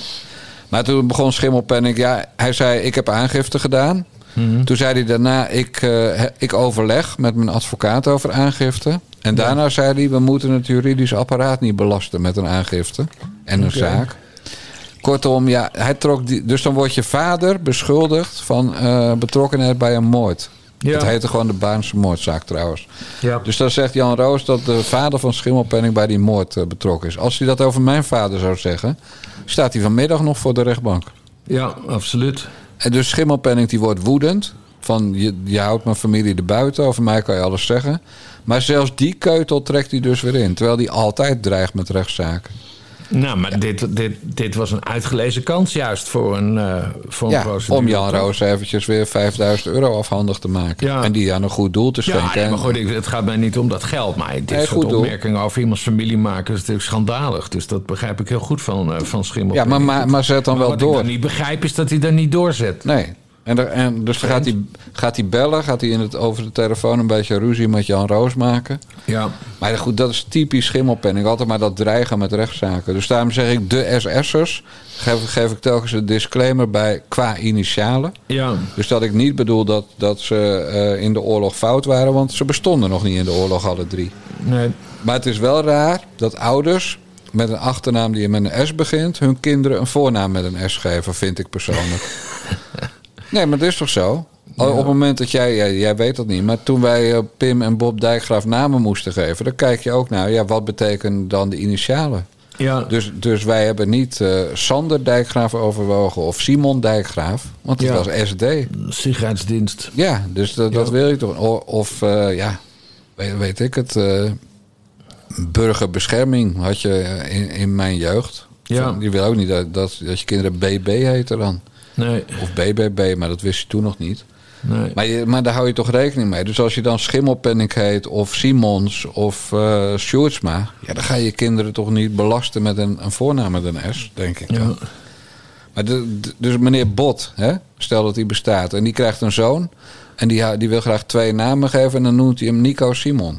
Ja. Toch gewoon een sukkel? Nico Simon Bot, ja. NSB. Ja, of meneer Dijkgraaf, die krijgt een dochter... en die zegt dan, nou, we noemen er Valerie Vivienne. Ja, VVD. Ja, dat, dat kan toch allemaal niet, Bas? Dan, dan Nee, ben je toch gewoon simpel. Dus die vader Schimmelpenning die was weliswaar niet betrokken bij de Baanse moordzaak. Maar hij heeft wel zijn kind gewoon ja, een stempel gegeven. Ja, ja. SS. En daardoor kan ik hem gewoon een SS'er noemen. Ja, Zonder ja. dat ik eh, schadevergoeding moet betalen of zo. Ja, nee, precies. maar goed, die teringleier gaat dus weg. Sjoerd Sjoerdsma. Ja, nou, heel goed nieuws. Heel Ja, goed dat, is, nieuws. dus dat zeg ik. Kon ook niet anders. Kon ook niet Nee, anders. maar nu is nog de vraag. Tjeer te groot. Denk je dat hij ook weg moet? Of is dat dan weer speculeren? Eh, daar- Daar heb ik geen, idee- daar heb ik geen idee van. Eh Sjoerd Sjoerdsma, die is, die is echt een bedreiging voor een nieuwe campagne. Dus daar moet hij weg. Eh Tjeerd de Groot, ik weet het echt. Zo goed zit ik ook niet in dat D66. Nee, ik, geen idee. Ja, de grap Het is lijkt, mij, natuurlijk... het lijkt mij voor de Groot zelf heel verstandig, denk ik... om, eh, om de politiek verwel te zeggen. Want die gozer die is alleen maar boos, boos, boos. En als ik Rob Jetten was... Uh, kijk, dit is, dit is het moment... daar hadden we het ook net met, uh, met Jezus over... dit is het moment om schoon schip te maken in je, in je partij. Ja. En Tjeerd de Groot, ja, dat is toch een bak negativiteit heeft hij meegebracht in, uh, in, dat, in dat korte kabinet wat we nu achter ons hebben liggen. Ja. Dus, uh, is er één leuk ding over Tjeerd de Groot te melden? Nee, helemaal niets. Hij ja, maakt met iedereen ruzie. Hij maakt zelfs met GroenLinksers maakt hij ruzie. He, met medestanders op zijn dossier maakt hij ruzie. Nee, Tjeerd de Groot is echt zo'n zo pestertje uit de klas. Dus Nee, ik zou, uh, ik zou gewoon schoon schip maken en zeggen... Tjeerd, moet jij niet heel iets anders gaan doen? Een, eh, een nieuwe uitdaging. Ja. Of ze moeten bij D66 natuurlijk denken van welk onderwerp is nu hot? Waar schrijven de media en, en, en maken de media heel veel programma's over? Dan gaan we, gaan we volledig, dus dat ze het echt helemaal vanuit de marketingkant bekijken. Ja, en wat is nou het topic eh, in Nederland? En wat is het allerbelangrijkste? Dat is natuurlijk wat er afgelopen week gebeurde. Uh, dus dat ze gewoon bij D66 zeggen: we willen geen cis, cisgender uh, mensen op de lijst. We, ze, ze, moeten een andere letter uit het alfabet. Uh, dus een L, een G, een B, een H, een T, een nou ja, I, Rob, een Q. De, maar ze hebben Rob toch? Rob, Rob is... Een, ja, Rob is natuurlijk zo gay als een deur. Homo van kleur. Dus, ja. ja, en dan hebben ze nog de zus van de terrorist. Hoe heet ze? Funda Sala. Nou, die, Funda, Funda, ja. Ja, dat is, dat is een pinguïn. Een soort. Ja. Ze loopt in elk geval zo. Dus als ze gewoon de hele LGB... nee, dus ze zit hartstikke goed. En dan hebben ze, dan hebben ze zij, hoe heet ze? Uh, die vroeger hij was. Uh... Zij die vroeger een hij was? Ja, ook dat Kamerlid van deze. Ja, ik weet wat je bedoelt. Maar ik denk, ik ga niet alle namen ga ik niet behelpen. Ja, nee, ik kom niet op de naam. Maar goed. Nee, ik weet alleen nog de naam van vroeger. Maar dat schijnt een misdaad te zijn als je die Nee, dat, dat, dat, dat is deadnaming. Dat Hoe, deadnaming heet het ja, zo? Ja, dus okay. voor dat jij nu Jeannette Dijkgraaf bent. En ja? dan zeg ik Jan Dijkgraaf. Dan zeg je, ah, ik ben maar aan deadnamen. Want Jan Dijkgraaf is dood. Jan Dijkgraaf is dood. Hoe durf je die naam in je mond te nemen? Ik heet Jeannette Dijkgraaf. Ach, oh. zo vermoeiend zijn Nou goed, die, die omgebouwde dus. Ja. Dus uh, ze hebben best wel wat, uh, wat in huis. Ja. ja uh, een pot zal ook wat te vinden zijn op de lijst van D66. Want Van ja. Drimmel is nee, al een paar jaar weg. D66, kijk, het, Dood D66, dat ligt nu wel achter ons, denk ja. ik. Die, uh, Sigrid Kaag heeft het geprobeerd, Sigrid Kaag heeft het verknald. D66 moet, gaat nu, de komende tijd gaat het eventjes de woestijn in en moeten ze herbronnen. En is, uh, D66 moet gewoon, komt wel een keer terug, maar dan moeten ze gewoon een heel belangrijk iemand gaan, gaan terughalen. En dan, uh, dan wordt D66 wel leuk. En dat is dat ze Boris van de Hand terughalen. ja. dat, nee, maar dat is een echte sociaal-liberaal. Dat is, dat is een leuke D66er. Daar ook, kun je wat ja, mee. Maar die is ook homo, dus dat zou ook kunnen. Dus dat kan ook nog eens. Hij is homo. Kan nu, ook, kan nu al dan. Ik vond het wel jammer dat je, dat je verknald gebruikte bij Sigrid Kaag. Want, want als we D66 nou om één ding kennen... had je beter de term verneukt kunnen noemen. Sigrid uh, Kaag heeft het verknald. Nee, verneukt. Pas ja, zo ja, nee, ja, nee, Sigrid Kaag heeft het verneukt. Ja, absoluut. Ja. Ze, ze is, de grote belofte is ze binnengehaald. En zo zag ze zichzelf ook. En toen bleek dat... Uh, nou ja, we gaan dat hele verhaal niet overdoen. Maar nee. de grote cruciale fout toen het met het 1 april debat... dat ze Mark Rutte steunde. Dat is de ene echte kans dat ze premier had kunnen worden. Nou, die heeft ze laten gaan. En dan heeft ze besloten gewoon... ja, ik blijf Mark Rutte maar steunen in alles. En nou ja, en toen was dat hele nieuwe leiderschap... en uh, nieuwe bestuurscultuurverhaal... Uh, afgelopen. Ja. Nu vergeet je toch even de tweede kans die ze gehad heeft. Namelijk zeer kort geleden. Ja, het, het, het, het, uh, Jantje Paternotte belde met Geert Wilders. Ja, het belmoment. Ja. ja, want als toen uh, als Jantje Paternotte uh, zijn zin had gekregen, dan was de hele VVD smal deel vertrokken uit het kabinet. En dan had zij de demissionaire periode mogen uitzitten als premier. En had ik moeten emigreren naar een buitenland. Dat had ik beloofd. Ja. Dus ik ben Geert Wilders onwijs veel dank verschuldigd dat hij nee heeft gezegd tegen jouw neef. Ja. Ja, maar goed, hè, we hebben nu allemaal over mensen die vertrekken, maar. Uh...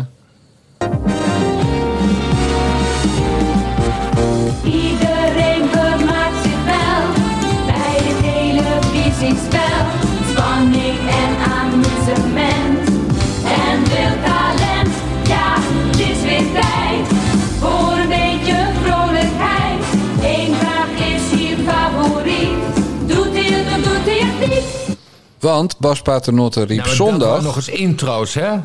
Ja, Hoorde je dat? Hoe zo- mooi. dat sowieso, ja. Tony Eijk waarschijnlijk. Tony Eijk Ik heb geen flauw idee. Is hij dood of leeft hij nog?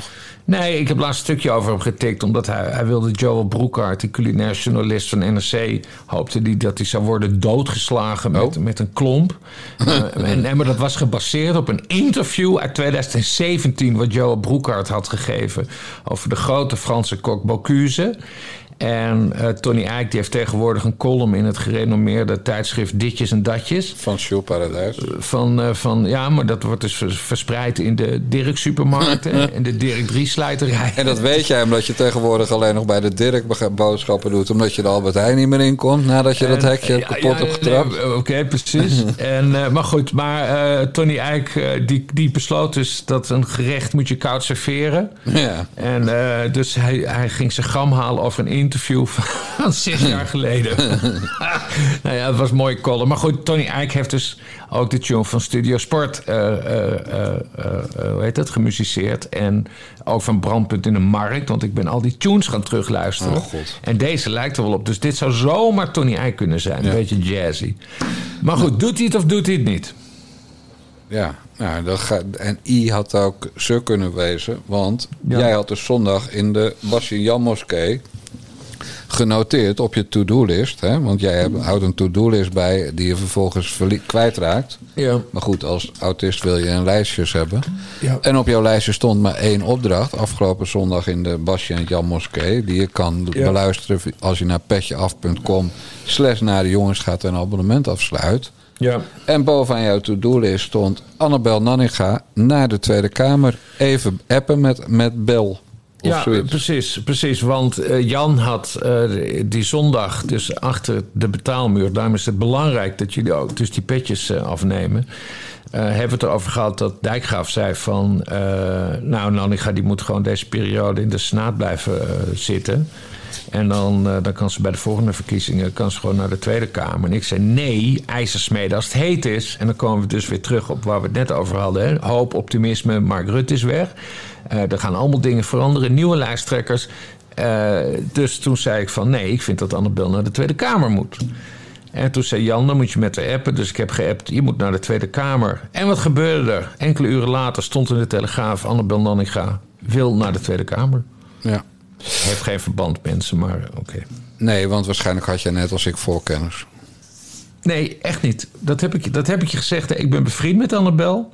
Maar ik ben bewust dit onderwerp uit de weg gegaan. Want als ze het mij zou had hebben verteld... dan zou ik het ook meteen hebben opgeschreven. Dus eh, Nou, en ik ben geen journalist. Dus ik heb haar, eh, toen ik haar onlangs had bezocht voor een gezellig lunch... Mhm. heb ik het er natuurlijk wel over gehad. En eh, toen wist ik het wel, maar toen ging ze niet uit van dat het nog dit jaar zou gebeuren. Ja. Eh, Nee, precies. Want de val van het kabinet heeft alles in de stroomversnelling. Precies, maar anders was ze dus in 2025 op de lijst gegaan van de Tweede Ja. Kamer. Nou is Ja. natuurlijk het interessante punt, Bas Paternotte, dat ze heeft gezegd dat ze geen lijsttrekker wil worden. Ja, En dat zei ze niet in, dat is niet aan de orde-achtige bewoordingen, zoals Hubert Bruls. Maar ze zei gewoon, ik wil geen lijsttrekker worden. ja precies, precies. Dat is om Joost Eertmans te sparen... die nu fractievoorzitter is. Maar er komt, neem ik aan, wel een ledenvergadering van jaar 21. Ja, En dan gaat eh, de grote man, de Big Bas uit Utrecht, die gaat het, eh, het kasteel verlaten. En die gaat naar, het is ongetwijfeld in de achtertuin bij Joost Eertmans, dus die gaat naar Rotterdam, naar de ledenvergadering. En die staat op en die zegt, ja, Annabel, je moet het wel afmaken nu. Ja. Dus ik stel voor, beste leden, dat niet Joost Eertmans op één staat, maar Annabel Nanninga. Want we Ja. moeten weer wijven aan de top. ja. Dat gaat Bas Paternotte denk ik doen, of niet? Ja, nou ja, ik ben lid, maar ik ben slapend lid. Hè, net zoals ik slapend lid ben van de Partij voor de Dieren. Dus ik zal me er niet tegenaan bemoeien. Maar het is, het is nu natuurlijk wel de vraag voor die partij: wat doen we met Joost? En eh, onze vriend Chris Alberts, eh, die is nu de hele tijd aan het zinspelen. En dat is die typische filijnenkant van, van mijn Valse eh, hè? Ja, vals, valse nichtenkant kun je het ook noemen. Filijn, maar dat is gewoon hetzelfde. Hij zegt van, ja, en het gaat nu tussen Joost en Annabel. Het gaat nu tussen Joost en Annabel. Dus ik zou als actief ja 21er, zou ik bijvoorbeeld bepleiten... we moeten voorkomen dat het een tweestrijd wordt... En eh, laten we vooral kijken eh, wie het beste is eh, in, in wat hij kan. En nou, dat heb ik altijd al gezegd. Joost Eertmans is een perfect woordvoerder voor de onderwerpen justitie en binnenlandse zaken. Daar heeft hij ook ontzettend veel verstand van. Dus hij, kan dat, hij kan dat prima doen. En uh, sowieso zijn ze vorige verkiezingen zijn ze ook met z'n tweeën ingegaan. Hè, als gezicht, Joost en Annabel. Dus dat kun je ook zo laten. Alleen, je moet je alleen wel even afvragen... wat, wat doen we met de nummer 1 en de nummer 2? Want uh, uh, het is twee kapiteins op één schip. Dat, dat werkt natuurlijk niet. Dus dat is iets wat ze zullen moeten oplossen daar. Ja. Maar ik zou er vooral geen ruzie van maken. Want dat is wat Chris Alberts hoopt. Ja, omdat het een valse nicht is. Maar... Omdat hij filijn is, inderdaad, ja. uh, Bas, maar wat vind jij? Ik weet niet, ik ben daar niet goed in. Ik weet niet wat de oplossing uh, zou zijn. Ik zou als partij zou ik, uh, zou ik het hele spul bij elkaar proberen te houden in ieder geval. En, dus ja, ze kunnen samen, ze, ze kunnen samen de, de verkiezingen ingaan. Maar er zal op een gegeven moment iemand fractievoorzitter moeten worden. Nee, maar het gaat natuurlijk om voor die tijd. Je krijgt natuurlijk de kleine partijendebatjes. Ja. Dus je hebt de grote partijendebatjes waar de, waar de grote partijen aantreden. Dus dat wordt VVD, uh, eh, Timmermans namens het, het uh, GroenLinks-blok. Ja. En uh, Van der Plas en of Omzicht. maar, maar dan heb je ook nog de, zeg maar, de splinterpartijen-debatjes. En ja. dan is natuurlijk de vraag wie gaat ja 21 daar naartoe sturen. En, en wie staat er bovenaan de lijst? Want die krijgt. Ja, ja. maar kijk, kijk, kijk het, uh, zo moeilijk is het, is het niet. Als je, als je kijkt naar mediawaarde of advertentiewaarde, als je het zo wil noemen. Uh, ja, wie heeft er een hoge advertentiewaarde? Joost van der Bel. Ja, dat is natuurlijk Annabel. Ik bedoel, Annabel die heeft veel meer. Uh, uh, veel meer imago en veel meer, uh, veel meer aandachtswaarde. En, uh, en ze is een vrouw, hè? Wij zijn voor vrouwen, wij zijn voor diversiteit, vrouw op één. Dus het ligt in de reden dat Annabel eigenlijk de lijst moet gaan trekken. En dan zet je Joost op twee. En dan, en dan, en dan noemen ze het running mate, hè? die constructie die eigenlijk helemaal niet kan. Ja. Maar zo zijn ze ook de vorige verkiezingen ingegaan. En dan laat je Annabel lekker die debatten doen. Maar dat trekt zijn als ze daaruit komen, kijk, als ze daaruit komen, is er helemaal niks aan de hand, hè? Het is niet dat Joost. Je moet voorkomen dat Eertmans uh, uh, gezichtsverlies leidt. En dat, dat mannen als Chris Alberts gaan zeggen van... ah, kijk, ze hebben ruzie en kijk, ze hebben Joost Eertmans vernederd. Ja, dat hoeft helemaal niet. Hij kan toch gewoon de nummer twee worden... en, uh, en gewoon doen waar hij goed in is. Dan kan zijn ego toch niet aan? Ja, nou, soms moet je ego even opzij zetten en... Dus ze moeten eigenlijk naar Chris Alberts en dan vragen: Chris, wat hoop jij het liefst? En dan het tegenovergestelde doen. Dat is in dat dit jouw geval, advies. In dit geval is dat een heel goed advies. Ja, ja, ja oké. Nou, ja. Maar ik denk in alle gevallen wel hoor, eigenlijk. Ja, ja. Nee, nou, nee ik zou me niet altijd door Chris laten adviseren hoor. Maar in dit nee, geval. Nee, het tegengestelde doen. Ja, nee, snap ik. Maar in dit geval is dat, is dat, is dat heel, heel verstandig. Gewoon geen ruzie in de tent. En, en, en ze kunnen prima door één deur, is mijn indruk. Ja, oké. Okay, Joost maar... is ook een hartstikke aardige vent. En dan laten we Annabel de kaart trekken. En dan, en dan halen ze die die vier, vijf, zes zetels. En, en dan. En dan hè, het is een nieuwe tijd. Mark Rutte is weg, jongens. Positiviteit, schouders eronder. Een leuke rechtskabinet met, met, met ook nog leuke rechtse mensen in de oppositie. Dat, het kan niet beter gewoon. Het kan niet beter. Ik heb er zo'n zin in, Jan. Ik, zoveel hoop, optimisme, blijdschap. Het, het, eh, zin om te rennen. Lekker, ja. lekker even eruit rennen. Even die, die, ach, prachtig. Maar dan moeten dus wel uh, Dylan Jusilgus afstand nemen van Henk Kamp. Want anders is het toch weer gewoon oude hap in jouw nou, ja, het zou, het, uh, dan zijn we weer terug bij Dylan Jusilgus. Van, ja, meid, uh, ga pak, pak deze kans. Ga mee met onze hoop en optimisme. En, en, en flikker die berghuis er bijvoorbeeld uit. Maak ze gewoon schip en ga ook positief erin. We gaan, een leuk rechtskabinet. Maar we, we, we smachten naar een, een, een, een, Het moet gewoon weer gezellig worden. Gezellig rechts. Ja. Ja. Nou, laat ik dan de gezelligheid niet verpesten. Want ik had nog een fragment klaarstaan, zoals je weet. Want ik stuur je altijd van tevoren het draaiboek. Ja. En dat fragment was de voorgelezen column die vandaag in de Telegraaf staat van Afshin Elian. En Afshin Elian is de, uh, een van de mensen die op de dodenlijst stond van Soumaya Sala. Ja. En het is ook de vader van een VVD-Kamerlid met dezelfde achternaam, maar een veel moeilijker voornaam. Die... Ulysses, ik snap ook, weet ook net hoe ik het moet zeggen. Nou, ja. ja. ja, ik, ik denk dan aan, aan geschiedenisboeken van vroeger die, waar ik niet in geïnteresseerd was, maar goed. ja, het is zo'n Griekse god toch? Ja, zo? maar er zijn dus twee columnisten in Nederland en niet bij de kleinste kranten, bij wie je het verschil kan zien tussen was hun redacteur of hun ghostwriter thuis of niet. En die andere is Eus. Als Eus eh, zijn vrouw Anna van der Bremen thuis is en tijd heeft, Ja. dan redigeert ze zijn column voor, columnpje voor het AD en dan maakt ze er een beetje behoorlijk Nederlands van. ja. En Afshin Elian verdenk ik ervan dat hij eh, een secretaresse heeft die, eh, die gewoon uittikt wat hij inspreekt. ja. Of er is iemand tegen wie hij het vertelt en die maakt er dan gebak van. Nou, en vandaag staat er weer een column in de krant. En die kun je laten voorlezen, want daar is waar we naar gaan luisteren. Ja, die- door de Telegraaf. Ja, dat wilde ik. wilde dat we naar gaan luisteren, maar we doen het maar kort. Maar, Ja.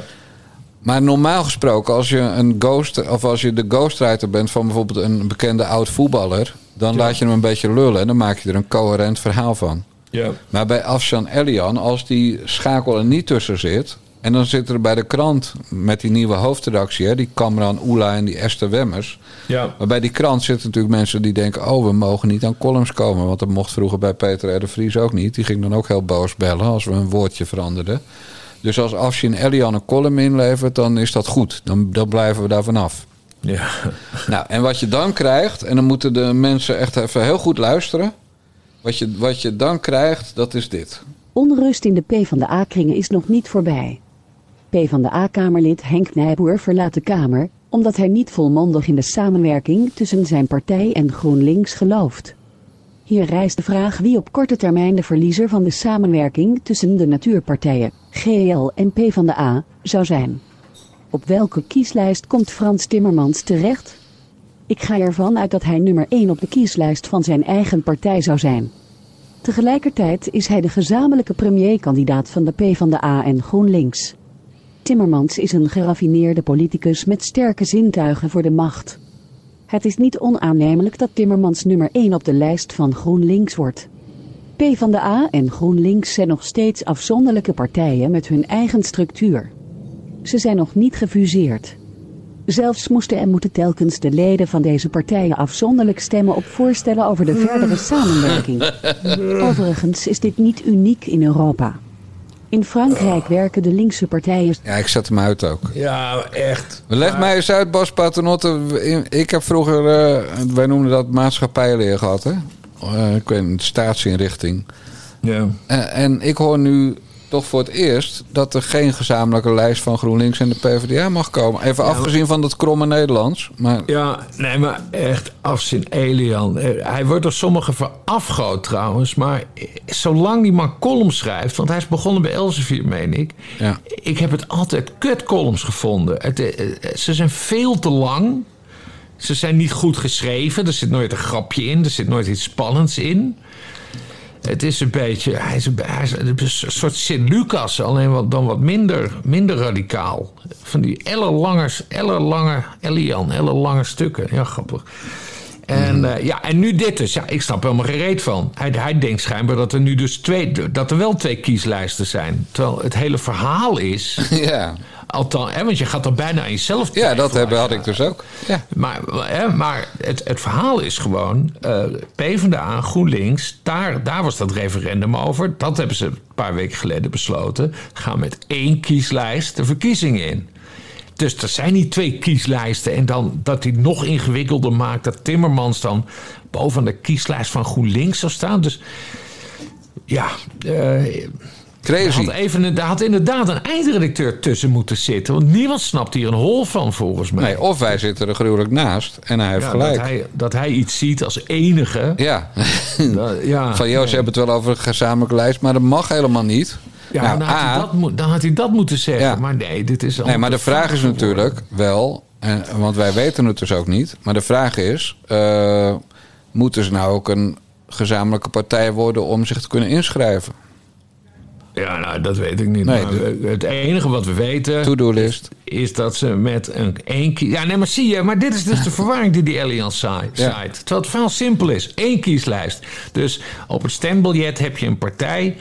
eh, eh, om op te stemmen. En die heet PvdA GroenLinks of anders. Maar hoe dan ook, het is één kieslijst met op één, als het goed is, Frans Timmermans. Dat denken wij dat het zo is. Ja, nou, en daar zaait hij nu twijfel in, die Elian. Ja, ja. En omdat hij het allemaal zo krakkemikkig heeft opgetikt. Want eh, het gaat dus vijf minuten door, hè, dit.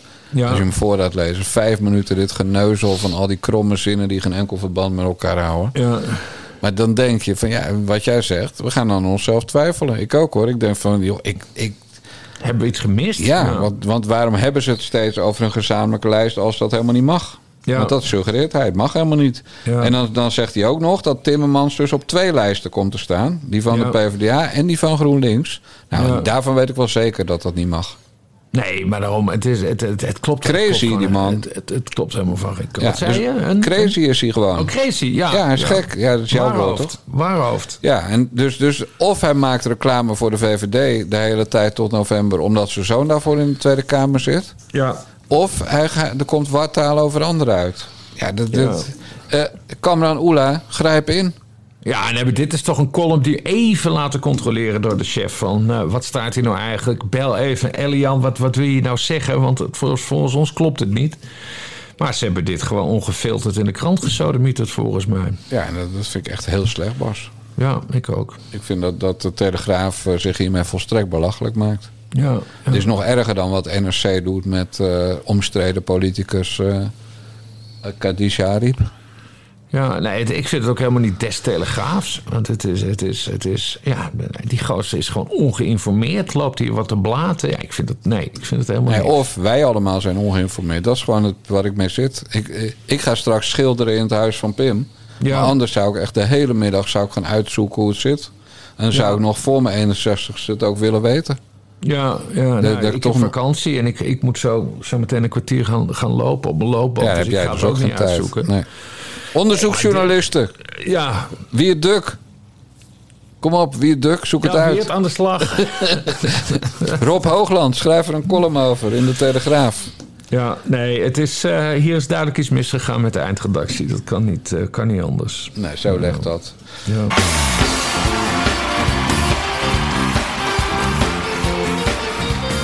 Ja, beste mensen, daar hebben we veel weer. Want als we veel draaien, dan maken we bekend wie de nieuwe abonnees zijn geworden bij de Nare Jongens podcast. En dat waren er nogal wat de afgelopen tijd. En Bas die houdt altijd de, eh, de genders bij, want zo is Bas. We beginnen met Liesbeth, Ad, Willemien, Angelique, Mark, Vincent, Lars, Mark, Erik, Jannie, Ineke, Arno, Gerwin, Christopher, Misha, Steven, Ber, Edwin, Johanna, Björn, Rogier, RC, Betty, Dennis, Frank en John. Bas, zijn er nogal wat? Heb je geteld? Ber en Misha reken ik ook. Ber en Misha reken ik ook als vrouw. nee, dat zijn mannen. tien vrouwen. Nee, dat Ik zijn niet- mannen. Dat zijn mannen. Oh. oh nou, dan, dan zijn het acht vrouwen. Ja. Op de? Hoeveel is de lijst? Hoe lang? Op de kleine 30, 30 Kleine ongeveer. Nou, zitten dus op een derde weer keurig. Ja, het gaat steeds beter. En, en voor de mensen die denken van ja, ze kunnen wel die namen noemen, maar bestaan die mensen wel echt? Ja, die bestaan echt. En die betalen dus via petjeaf.com slash naar de jongens 4 euro per maand of 40 euro per jaar. En sommige mensen, van die mensen die, die, die komen ook met teksten voor ons. En eh, daar zal ik er eens een paar van voorlezen. Bas, vind je dat goed? Ja, je gang. Eh, Sherlock, noemt iemand zichzelf, die zegt... De lach van Bas, de stem van Jan, heerlijk kritisch. En hoewel ik het zeker niet altijd eens ben met hen... vind ik het wel belangrijk dat zij hun geluid kunnen blijven laten horen. En één keer per week luisteren is mij te weinig. Ineke, die zou jij dan Ineke noemen... want je noemt Irene ook Irene. Irene, ja. Blij met jullie geluid, geluid en dan een hartje. Ik neem aan voor mij.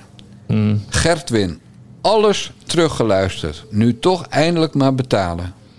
Steven, het werd gewoon tijd voor een petje naar de jongens. Dank jullie wel.